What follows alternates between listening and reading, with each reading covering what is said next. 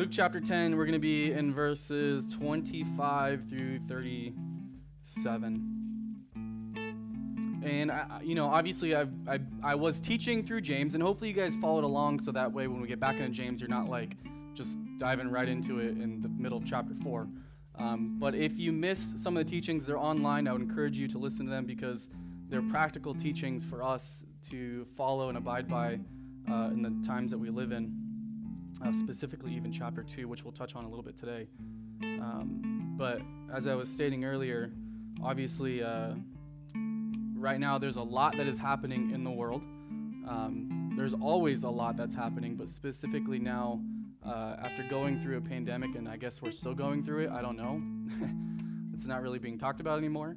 Um, and obviously, we, we see the protests, we see the injustice that's happening uh, in our world, and specifically right now in America. Um, and we see the people standing up for the injustice. Um, and what I want to talk about is, is how we as Christians are, are to handle this. And I believe that we do a good job, but I also believe that we can always learn and we can also still continue to search our hearts and see if there's any wickedness in us. Because everything, every evil thing that happens, that has ever happened and that will happen, stems from what? Sin, right? It, it stems from sin. It, and sin is in our own hearts. And now we, unfortunately, or fortunately, are not able to control other people, right? But we are able to control what is in us and, and what goes in and what comes out. And it all depends on what our relationship with the Lord is because He's the one that will transform your heart. He's the one that will change your thought process. He will, he's the one that can change the way that you see people and the way that you act upon things. Um, so this morning we're going to be talking about the Good Samaritan. How many of you guys have ever heard this this Bible story? So most of us, because it's a pretty prominent story. Um, so let's pray and then let's let's jump into it. We'll, we'll go through it a little bit, and then when we're done, I still want to break up into groups if we can, because I think this will provide some good discussion for us. So, Father, we thank you for this morning. Lord, I, I can't believe that we're finally back together again. I thank you um, just for, for your protection. Lord, I thank you for your provision. Lord, I thank you for uh, just allowing us to be here in this room together again um, with more than 10 people you have blessed us and you continue to bless us. And even when things are hard and even when things aren't going right, you are still in the midst of us. Lord, you can still give us joy in the midst of hardship. And I pray for that now that you would help us to focus our eyes on you, Lord, not on the on other things, not on the things of this world, and help us to um, just do the things that you have commanded us to do as Christians and as those you called to love one another and love the world. We love you praise you in Jesus' name, amen. So I'm going to go ahead and just read the whole thing and then we'll go through it verse by verse. It says in verse 25, Luke chapter 10, And behold, a certain lawyer stood up and tested him, obviously speaking of Jesus, saying, Teacher, what shall I do to inherit eternal life? And Jesus said to him, What is written in the law?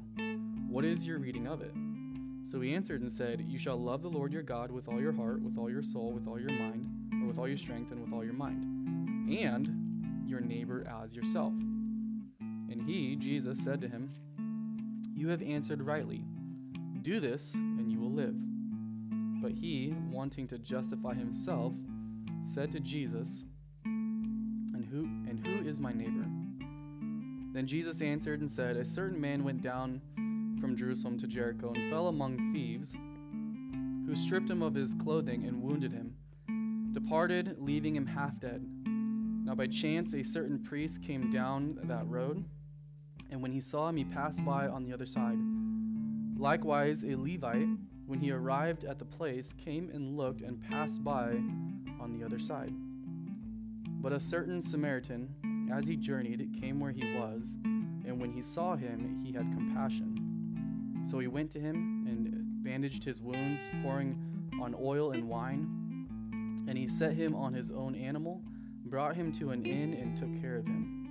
And on the next day, when he departed, he took out two denarii, gave them to the innkeeper, and said to him, Take care of him, and whatever more you spend, when I come again, I will repay you. So he asked the lawyer, Which of these three do you think was neighbor to him who fell among the thieves? And the guy answered and he said, He who showed mercy on him. And Jesus said to him, Go and do likewise. So this morning, again, I felt felt led to. I don't want to share any of my opinions. That's always the case anytime I, I'm teaching the Word of God, because my opinions are rarely right, and I know what is right, and that's that's the Word of God. And so, I wanted to express through the Word of God what what is happening in the world. And I think you guys know what happened. We have you guys seen the video with uh, the white police officer officer killing the the the, um, the black guy? You guys saw that, and I'm sure as you watched that, that was something that was I hope that was just gut wrenching to you, that it was gross, um, that it was just it was sad, and, it, and, it, and it, I hope it, broke your heart. In the same sense of having mercy and compassion that Jesus calls for here when the guy is left on the road hurting and broken and, and basically left half dead. Um, and so, with that, we've seen the uproar of, of the injustice, uh, you know, specifically with white cops against black men. And this isn't something that's new. This is something, obviously, that's been happening since time began, since, since there have been different races. But now it's, it's gotten to, you know, the point where, where we are at right now. And so why why is that happening? Why why does that happen? Well, again, it all stems from sin.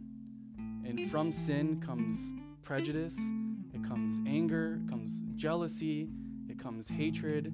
It, all these wicked and evil things stem from sin. And unfortunately, all of us are born into that. But there is good news, right? The good news is Jesus Christ because he's the only one that can change and save a person from sin. Am I right? Yes, right? Thank thank God because we are some wicked and evil people. And we see that with the story here with this lawyer. We see it with the two guys who passed by uh, the guy that was left for dead, where they didn't even take a second thought to go and help him. And this story that Jesus is sharing with us, has to do with race. It really does. It has to do with race because we're going to see here the Jews and the Samaritans, and we talk about this all the time the difference between them, and how there was this, this social divide, and how they did not like each other, and how they hated each other, and how they detested one another, and that you wouldn't be caught speaking to one of them. We saw that with the example with Jesus speaking to the Samaritan woman, right? The woman at the well. And the disciples are like, Well, what do you what the heck are you doing? Because Jesus did two things that were not socially acceptable at that time. What was that when, it, when he talked to the woman at the well? Well, first he talked to a woman, right? That was not socially acceptable. And the second thing was she was a Samaritan. And if you read the text, you see that Jesus actually went out of his way to go through Samaria to get to Jerusalem. Right? So Jesus did two things that were just completely out of context socially there. But Jesus didn't he didn't worry about what was socially right and socially wrong in the sense of how it looked, you know, how it looked from the outside. He did what was just right in the eyes of God, right? Treating a woman the way that a woman should be treated, which is equal, and treating a Samaritan the same way that anybody else should be treated, regardless of race, you know, economic status or ethnicity or wherever you've been born or what you look like. He treated everyone the same, right? We know that because we saw that specifically with his life, but we also know because he died for everyone, right? John 3:16, for God so loved the world, right? For God so loved the world that he sent his only begotten son. Now, not only that, but guess what? God created all of us, right? Like we see that all throughout the Bible that God loves and cares for every single person. And and I don't think like you know, you guys don't understand this. I know you guys understand this.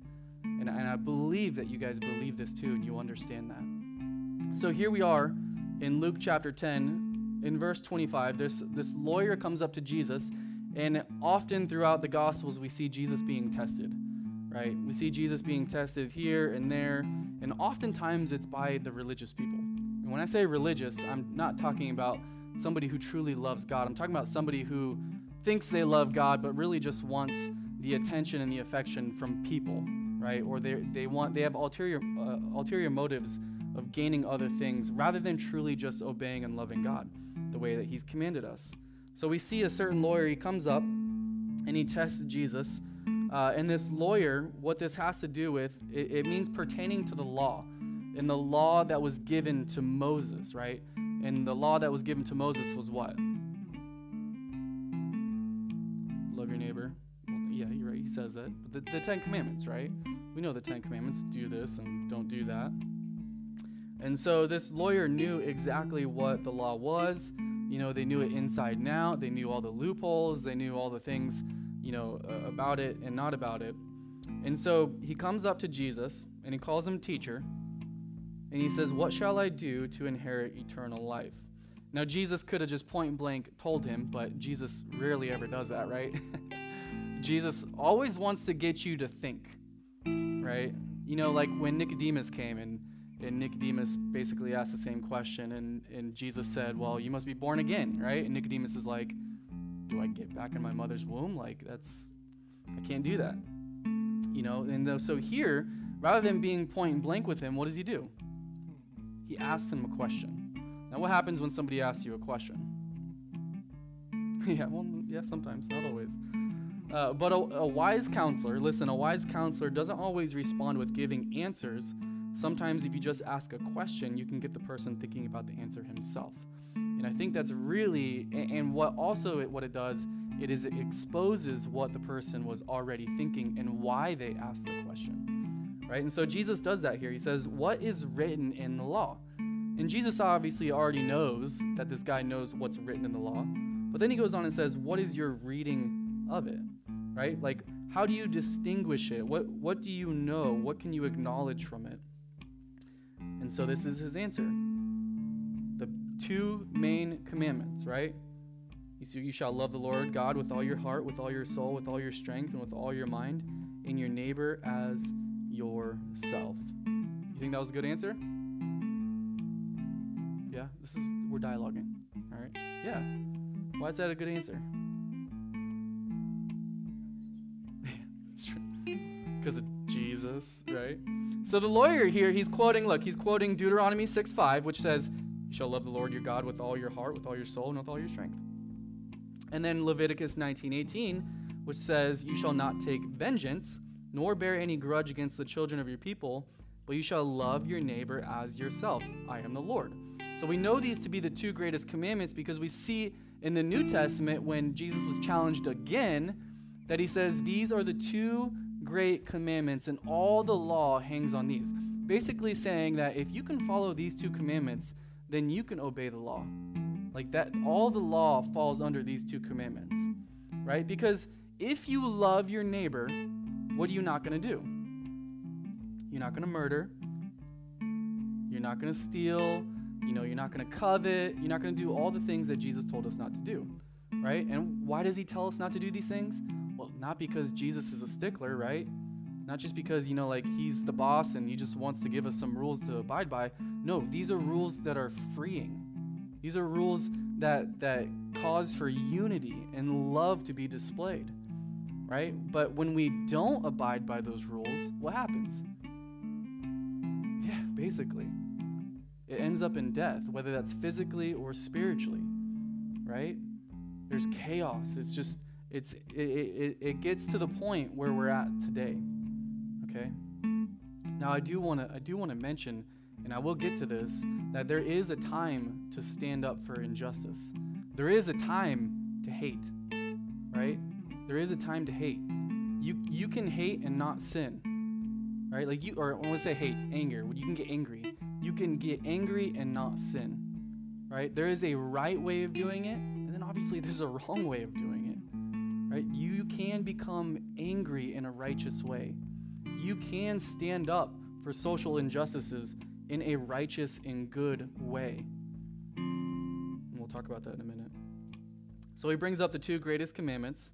And again, Jesus said that the entire law rested on these two commandments. So if you could obey these two, then you're golden. Now, obviously, we know we're still sinners, so we still struggle with this. And I think we struggle with just the first one Today we're going to be talking about the second one, loving thy neighbor, right? But in reality, if you can't do the first one, can you do the second one? Not really well, right? Not the way that God intended it to be.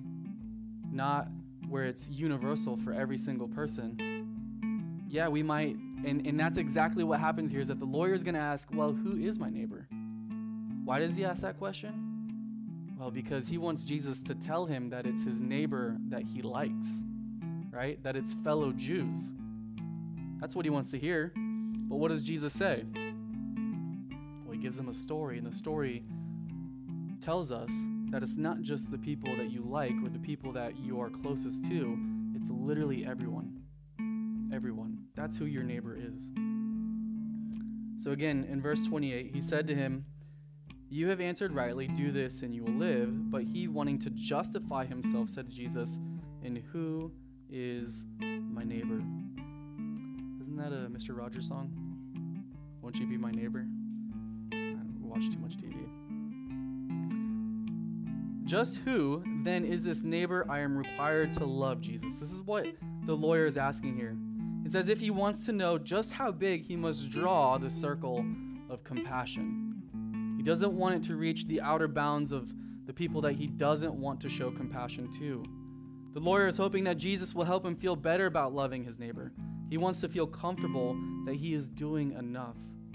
And the Jews typically qualified the neighbor to exclude Gentiles and Samaritans. And as long as Jesus goes along with the standard traditional answer, the lawyer can feel good about himself. Now, Jews interpreted neighbor in, in Leviticus 19:18 to mean fellow Jews. He was again, he was hoping for Jesus to affirm which he already believed, that being a good neighbor meant caring exclusively for other Jews. Now, with this story, with the Good Samaritan story, it's more than just being a good person to somebody who is hurting, right? I think that's kind of how we see this. You know, we the Good Samaritan's kind of thrown out a lot. But first, he's he's making the point here. Jesus is making the point that loving one's neighbor is to transcend all racial and cultural boundaries. And second, what we're going to see is that Jesus is challenging the Jews' stereotype negative generalization of Samaritans by casting a Samaritan as the compassionate hero. The Good Samaritan was intentionally about race. This is what this story is about. Otherwise, he wouldn't have asked, Who is my neighbor? The lawyer again hoped he could fulfill the command to love his neighbor by exclusively focusing on the Jews. But Jesus obviously loves everyone, and he would not have it Jesus' story demonstrated that love for our neighbor should transcend all racial, national, social, and economic boundaries. So, who are the Samaritans and the Jews? How can we understand exactly what's happening? Because I may not know which one's which and, and who they are. Well, listen to this. When the nation of Israel split politically after Solomon's rule, King Omri named the capital of the northern kingdom of Israel Samaria. We see that in 1 Kings 16:24. The name eventually referred to the entire district which had been taken captive by Assyria in 722 BC. While Assyria led most of the populace of the ten northern tribes away, it left a sizable population of Jews in the northern Samaritan region and then transported many non Jews into Samaria. Now, these groups intermingled to form a mixed race through intermarriage, and eventually tension developed between the Samaritans and the Jews who returned from captivity. The Samaritans withdrew from the worship of Yahweh at Jerusalem and established their worship at Mount Gerizim in Samaria. As a, result, as a result of this history, Jews repudiated the Samaritans and considered them her- heretical. Intense ethnic and cultural tensions raged historically between the two groups so that both avoided contact as much as possible. The Jews had no dealings whatsoever with the Samaritans. In a conversation that Jesus had with a Samaritan woman, we're told that she said the following Therefore, the Samaritan woman said to him, and this is in John 4 9, How is it that you, being a Jew, ask mm-hmm. me for a mm-hmm. drink since I am a Samaritan woman? For mm-hmm. Jews have no dealings with Samaritans. Now, this was over 2,000 years ago, right? And it almost seems like not much has changed. And I think that's one thing that you and I are going to have to understand and, and know is that I don't think much more is going to change. Because sin is sin. There's, there's still going to be murderers. There's still going to be rapists. There's still going to be thieves. There's still going to be people who just mistreat other people. That's unfortunate. But that's what sin does. And sin has not been eradicated from this world. Until Jesus Christ comes back and reigns again as king, sin is going to be prevalent and it's going to be prominent. And we're going to know it's going to get worse and worse and worse. That doesn't mean that we participate in it, right? And I believe that, and I understand that. I think you guys know that, and you don't want to because we see the destruction, we see the evil, we see the injustice, we see the, you know, just how bad it's it's becoming. So why did Jesus deal with the Samaritan woman? Well, we know Jesus, we know his heart. He loves all, whether it's woman, man, kid, uh, old person, black, white, Asian, Latino, all the different, every different person, whether you got one eyes, two eyes, or three eyes, whether you got no hands or you do have hands, whether there's so much discrimination for so many different things. But I do know right now that specifically that there's a lot of discrimination amongst black males. Okay? And that's the focus that we need to understand right now. That yes, there are other injustices happening, right? Like abortions. Mallory, you can claim to that because you've been going to the abortion clinic pretty much every weekend, and she's been updating me on how many babies have been aborted every week just from that specific location. Not even week, just a day, just a morning, right? Yeah, we need to stand up for that. And there's a time for that. But what we're going to find out is that we need to focus on what's in front of us. And just like we see with the Samaritan man, that he focuses on what's in front of him, and that was the hurting man that's in front of him. That was the hurting man who was left half dead on the roadside. But I want to look at Jesus' heart towards people. John 3:16 we know for God so loved the world that he gave his only begotten son that whoever believes in him should not perish but have everlasting life.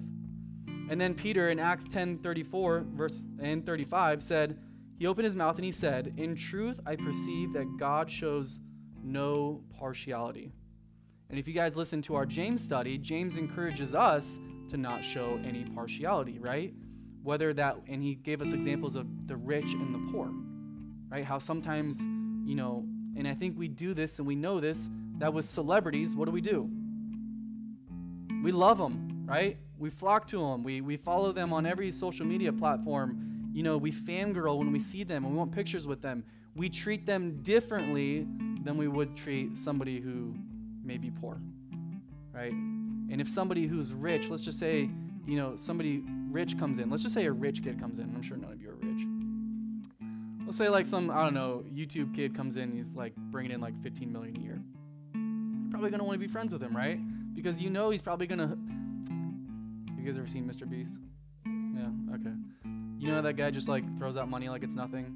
And he's like, well, whatever kid can sit in the chair the longest, I'll give you half a million dollars, right? I mean, like, who wouldn't want that friend, right? Because here's a guy that's going to offer you money just to do something stupid and you're going to be walking away with it, right? You would probably treat him differently than you would somebody who okay, I'm not going to assume that, but James is is saying that's often what happens and that we're not supposed to. That we're supposed to see each other equally because we're human, because we were created and designed by God. And the things that we've been born into, we can't help, right? I can't help that I was born into a poor family. I can't help that, you know, my mom left when I was one, right? Like, how is that my fault? Like, I can't help that, you know, I'm white. I probably could. I could go tanning or something, but, you know, I you get what I'm saying. Like, there's a lot of things that there is discrimination over on things that we're just born with, that we that we didn't choose, right? But God did choose, and God loves us and He cares for us. And the one thing also I want to ex- explain is that we you ever heard the, the phrase like I'm not colorblind? Right? No, like like I don't see color. Like not in the sense of like color like on TV, but like color of skin. And I, I think this, I think I think I, I think we all get where you're coming from, but we also like like I, I, I know you're black, I know I'm white, I know you're you're you're Asian or you're Hispanic or you're this or that. Like I know, I see it, right? It's not a bad thing. It's not something that we should be blind about, right? Like it's something that we should celebrate and rather not be, you know, specifically intentionally ignorant about it. Right? Like, because we all have grown from different cultures, different backgrounds, and we all have something beautiful and awesome to offer. Right? Would you agree with me? Right? Otherwise, like, I would never know what, you know, good food is. right? Like, or else I would never know like how to dance or you know all these all these different things and and more than just you know dumb things like food and all that there's so much that we all have to offer. And look if you look at our church it's amazing. I mean look around the room. Look how different we are. Just physically how different we are right? I think you guys understand that and you guys probably don't even see that and that's that is a beautiful thing in the sense. But if you go around clayton we are probably i don't know if i can say this we are probably we'll mute this out afterwards and take it out. We're probably like the one of the handful of churches that's mixed. That's not just 98% white or 98% black or whatever else there is, right? And it's beautiful. And that happens by, yes, being intentional, but also it just happens naturally because of the spirit that God has given us. Because we love one another, right? We love one another. I mean, sometimes when I'm hanging out with you guys, I'm the only white guy in the group, right? I mean, like, and I love it, and hopefully you love it. I'll, bring my whiteness and all the fun stuff I have with that.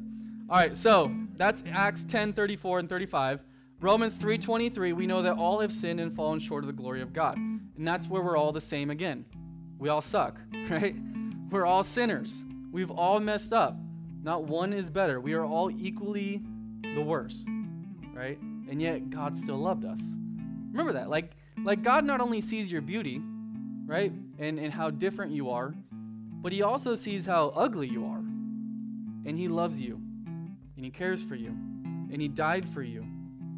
We see that in 2 Corinthians 5:15. He died for all that those who live should live no longer for themselves, but for him who died for them and rose again. And most and then in Galatians uh, chapter 3, 26 through 28 says, uh, For you all are sons of God through faith in Christ Jesus. For as many of you as were baptized into Christ have put on Christ. And there is neither Jew nor Greek, there is neither slave nor free, there is neither male nor female. Obviously, there is, like, obviously, still male and female in all this. For you are all one in Christ Jesus. The point is that we have all been unified through the same Spirit, that we've all been unified through Jesus. We're all the same before God, and we are all equal at the foot of the cross. No one is better, no one is higher, no one is more evolved or superior over anyone. In fact, it says in Romans 3:10, there is none righteous, no, not one. And Jesus died for all of us. He loves us and he cares for us, and we are all so different. And yet, we're all the same, right? We're all the same. We're sinners. We're in the need of Jesus.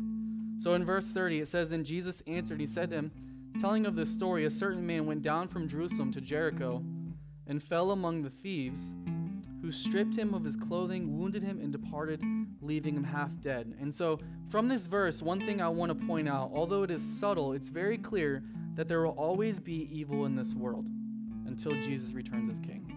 Right? Like we don't even focus on the thief here that that left this guy half dead, right? Like that's not even the focus of Jesus' story here. Because in reality, it's all there's always going to be thieves. There's always going to be evil. It's what we do in response to it, right? So in Ephesians chapter 2 verses 1 through 3 it says, "In you he made alive who were dead in trespass and sins, in which you once walked according to the course of this world, according to the prince of the power of the air, the spirit who now works in the sons of disobedience." Among whom also we all once conducted ourselves in the lust of our flesh, fulfilling the desires of the flesh and of the mind, and were by nature children of wrath, just as the others. Pointing out that there is always going to be evil until that evil is taken care of, until that evil is thrown into the pit of hell. In John 10:10 10, 10, it says, "The thief, speaking of Satan, he does not come except to steal, to kill, and to what? Destroy." So we see where all this comes from. It stems from Satan and sin. The thief does not come except to steal, to kill, and to destroy. But Jesus said, What? I have come that they may have life, and that they may have it more abundantly. So, what's going to change the world? What's going to change, you know, people from being racist? What's, what's going to change from people mistreating others, whether it's racism or not? What's going to what's going to change just uh, people's anger towards one another? What's going to change all the injustice in this world? It's Jesus, right? Yes, like I understand that extra training will help and education will help and talking will help. Yes, all those things will help, but at the root of it all is sin, and the only one who can overcome that is Jesus.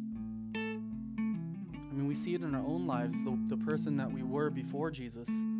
We even see now when we do have Jesus, the struggle that we have with the flesh and this in the spirit. That there, there is this constant battle. In Galatians 5 19 through 21, it talks about the works of the flesh and how evident they are. And he says, Look, this is what they are the works of the flesh adultery, fornication, uncleanliness, lewdness, idolatry, sorcery, hatred, contentions, jealousies, outbursts of wrath, selfish ambitions, dissensions, heresies, envy, murders, drunkenness, reveries, and the like. And then Jesus says to you as Christians, you are not to participate in any of that because that's of the flesh, but rather be of the Spirit. And from the Spirit is going to come love. And with that love, you'll be able to love God with all your heart. But if you can't love God with all your heart first, it's going to be really hard to love your neighbor. And not just the neighbor that you're going to draw your circle around. The circle that Jesus is talking about encompasses the entire world. Doesn't matter who they are. If they are hurting, if they are in need, then you help. You show mercy. You show grace. You show love. He says, Love your neighbor. What's the golden rule? As yourself, right? And we love ourselves. So we love them the sa- same way that we would want to be loved or treated. And so, with this, we need to focus first on our own hearts. What is in my heart that is not of God? Because you might be thinking, well, I, you know, I'm not this way. You know, I'm not. I'm a pretty compassionate person, or you know, I don't show partiality, or I don't show this or that. But in reality, remember, hearts are more wicked than anything else, and we were born in sin, and we still struggle with sin. And we constantly need to check our hearts and see what is not of God. And God, if there's any wickedness in me, show me so I can repent, so that you can transform and change my heart. It's only through the love of Jesus that we're able to break down the walls of racism while still being able to celebrate our differences. In verse 31, it says, Now by chance a certain priest came down that road, and when he saw him, he passed by on the other side. Okay, just to put it in traditional perspective and what that would look like today, that would be like a pastor. Okay? So imagine the guy's hurting on the road, and a pastor just eyeballs him and then just keeps walking. Is that good or not? No. That's not good for any single person, but let alone a pastor, right? Whose primary job is to shepherd the flock and to love people and to care and tend for them. And yet, he walks right by him. In verse 32, likewise, a Levite, when he arrived at the place, came and looked, and he passed by on the other side.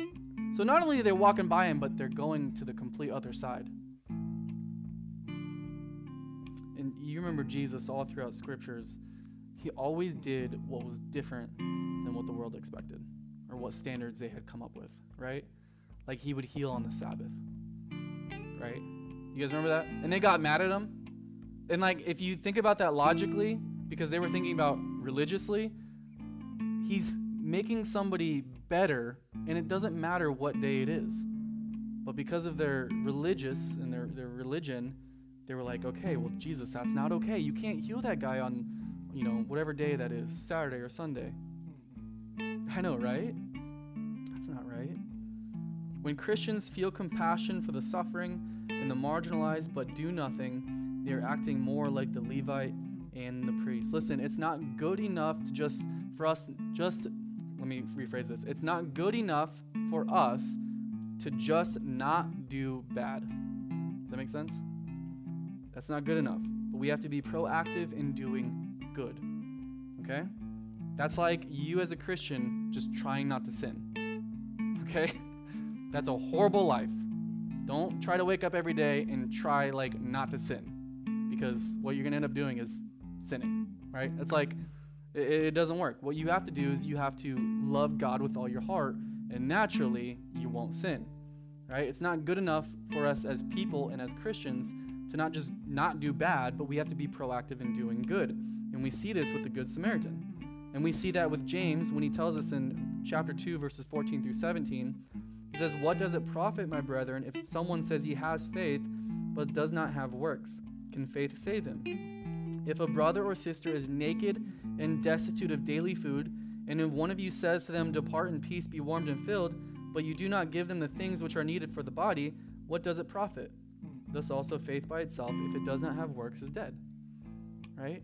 Like Christianity is more than just coming to church and worshiping and reading the Word of God and believing in Him, right? There has to be works that accompany your faith. And yes, you'll be challenged in different ways of that, but oftentimes it's just in practical ways of living and showing love, right? And doing it in uh, works, doing it in good works.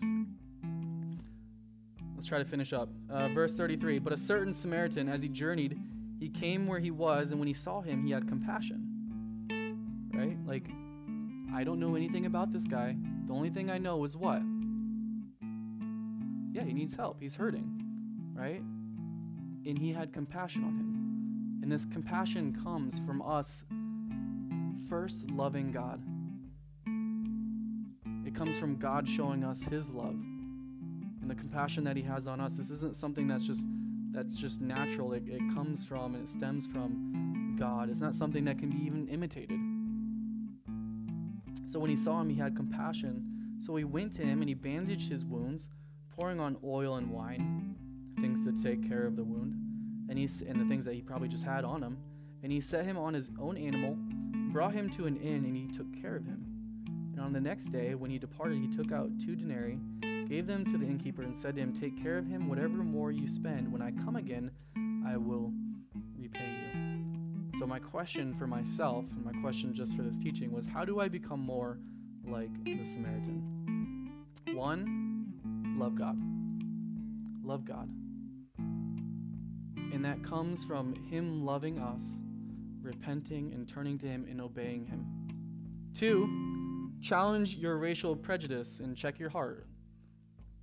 I think that sometimes we may not even be aware of our own racial prejudices. And I'm, I'm specifically talking about racial prejudices this morning just because of what's happening in the world. But obviously, there are more prejudices uh, that stem from our own evil sin, right? Whether that's showing partiality because someone's rich or because it's a woman or, you know, whatever it may be. Uh, I think we're quite uh, unaware of how easy it is to become prejudiced. And I think the Lord is loving enough towards us that He will at times challenge us and make us uncomfortable by placing us somewhere where we are faced with the ugliness inside of us. Three, be proactive, be intentional. You know, learn about other people and their cultures and their backgrounds, celebrate it, and most importantly, love and cherish that person. Number four, stand up when you see social injustice. And there is a right way of doing that. And there's a wrong way of doing that. You know, there's a right way of doing it that doesn't lead to sin. And there's a right way to do it, I believe. And I'm not going to try to tell you the way to do it because that's not my job right now. But there's a right way of doing it that will glorify God and that will bring about change. So you may be thinking, well, what about abortion and gender equality and so much more? There's not just racism. Well, you're right. We do need to stand up for all of them. There are more social injustices than, than is necessary, but you have to take on what is before you and what you come across when you're on the road. Verse 36 So, which of these three, Jesus says, do you think was neighbor to him who fell among the thieves? And he said, He who showed mercy on him. We, we even still see here that the guy couldn't even say, Yeah, the Samaritan guy, because he didn't want to give the guy credit. Well, the guy who showed mercy on him. And Jesus said to him, Go and do likewise. Mercy here is uh, kindness or goodwill towards the miserable, the afflicted, and joined with a desire to help them. Be a good Samaritan. There's a quote I want to read to you, and then I'll end. Our friends are the people whom we choose. Usually, friends are the same sort of people as ourselves. My neighbor is the man whom I do not choose. He is the man whom God gives to me. He is the man who happens to live in the house next to mine. He is the man who happens to sit opposite to me in the train. He is the clerk who works at the desk next to mine. I have no right to say that he is no concern of mine because, if I am a Christian, I know that he is the man whom God has given to me. So that's it for this morning. And, you know, I pray that you uh, check your own heart. And I pray that you guys follow what the scriptures say because the scriptures are what is truth, what is real, what is right. And in a world where there's just utter chaos and nonsense, I mean, we are living in a time where we're going through a pandemic and we're going through almost a, another civil war. Like, I'm sure, I know there's been other times in our history when it's been a lot crazier, but specifically in your time, in your lives, this is something new for all of us. And we as the church, we, we have to stand up and we have to follow the commands of Jesus. Remember, Jesus didn't ever really sit in the sidelines, but Jesus also didn't get wild and crazy, right? Jesus was a gentleman, Jesus was professional. Jesus, yes, he did get heated at, at some moments, but it was a righteous indignation you know and don't and, and and i would be careful to to think and to misplace your anger as righteous because jesus is jesus like he knows what is righteous indignation oftentimes we'll get angry and we'll act upon something and then we'll just claim it that it was righteous but be careful because sometimes it may not be pray seek the lord you know when when news comes out when things are leaked and you know there's so much information that's that's that's being thrown at us, like our emotions, you know, take over. And I understand that, but we have to stay even keeled. We have to wait until we we we can see more information or until we can pray to God and, and help us to reveal how do I handle this in a righteous way. Right? Because if you don't, yes, your emotions will take the best of you.